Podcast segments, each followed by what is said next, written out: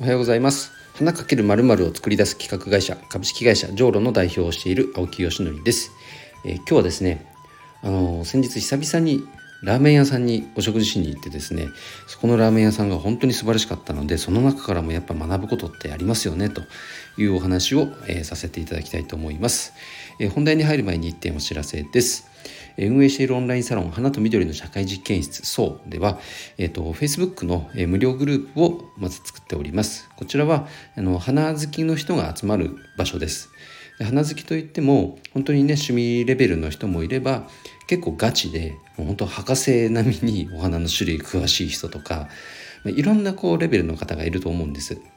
でその人たちがその一堂に会せる場所オンライン上ですけどもね。でまずはそこに集まってお花の会話をいろんなレベルでできるような、えー、場所を作りました。でそこから派生してなんかひょっとしたらねリアルであの会いましょうなんて話にもつながるかもしれませんし一つの待ち合わせ場所を作ったって言ったらいいですかね。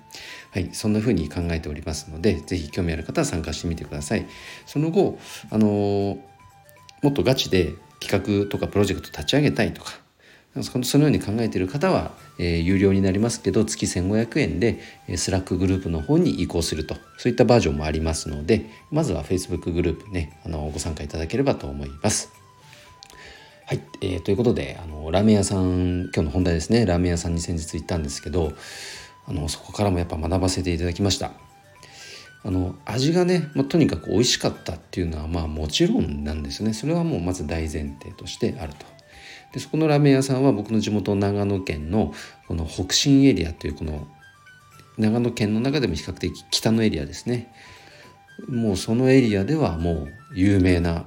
お店です。このエリアで行ったらもう一番はここだよねっていう方が結構多いラーメン屋さんで看板も出てないんですよ。もうそれ言ったらもうすぐピンとくる人もいると思う思うんですかね地元の人は。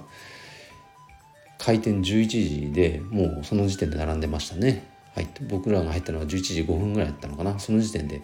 もう待ち状態でした。もちろんお店自体がもう7席ぐらいしかないちっちゃなお店なんでオーナー一人でやってますんでね。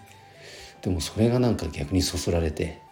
すごくもう食べる前からずっとワクワクしてたんですけど初めて行ったんで僕も。ずっと美味しい美味しい評判になったんで行ってみたかったんですけどなかなか機会がなくて行けずじまいでだったんですがようやく行けまして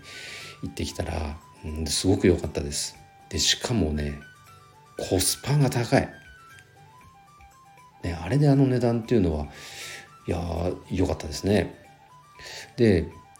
あの僕初めてだったんですけどそこのラーメン屋さんはあのトッピングがゼロなんですよ。もうスープと麺だけ。で基本トッピングありませんでちゃんともちろん書いてあるんですよ。券売機のところに。ででお好みに合わせてネギとかメンマとかチャーシューとかそれを追加してくださいというスタイルなんですねこのなんか潔さもなんか僕はすごく良かったです確かにねネギが苦手っていう人もいたりとかメンマ苦手っていう方にとってはそれがもうなんかスタンダードでついてきちゃうとあのもったいないじゃないですか。ねだったらそれはいらないっていう選択ができるっていうあの設計がまずね素晴らしいなと思いました。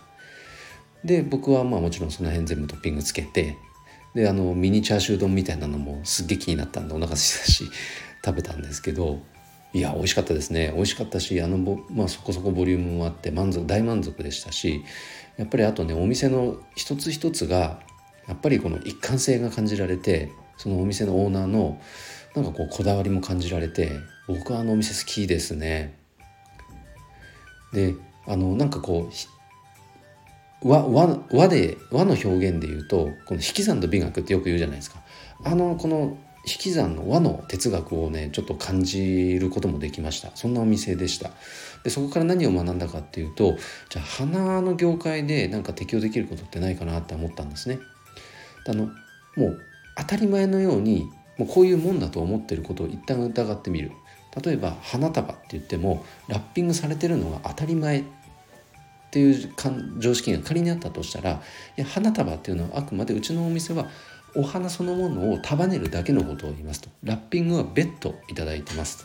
というふうなまず価格設定をするとかでもそこで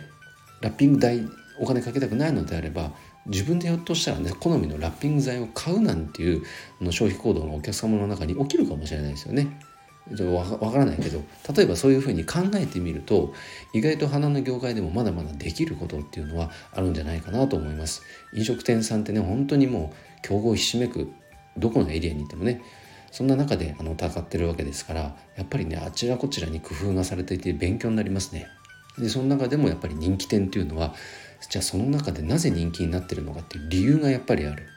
それを深掘りしてみてじゃあそれを花の業界にまた落とし込んでみるとあなるほどこういう視点が生まれるよねっていうもの新たな発見がありますので是非ね皆さんも、まあ、特に花の業界の方地域の一番店こういったところには行ってみると、えー、いいんじゃないかなと思いましたのでお話をさせていただきました、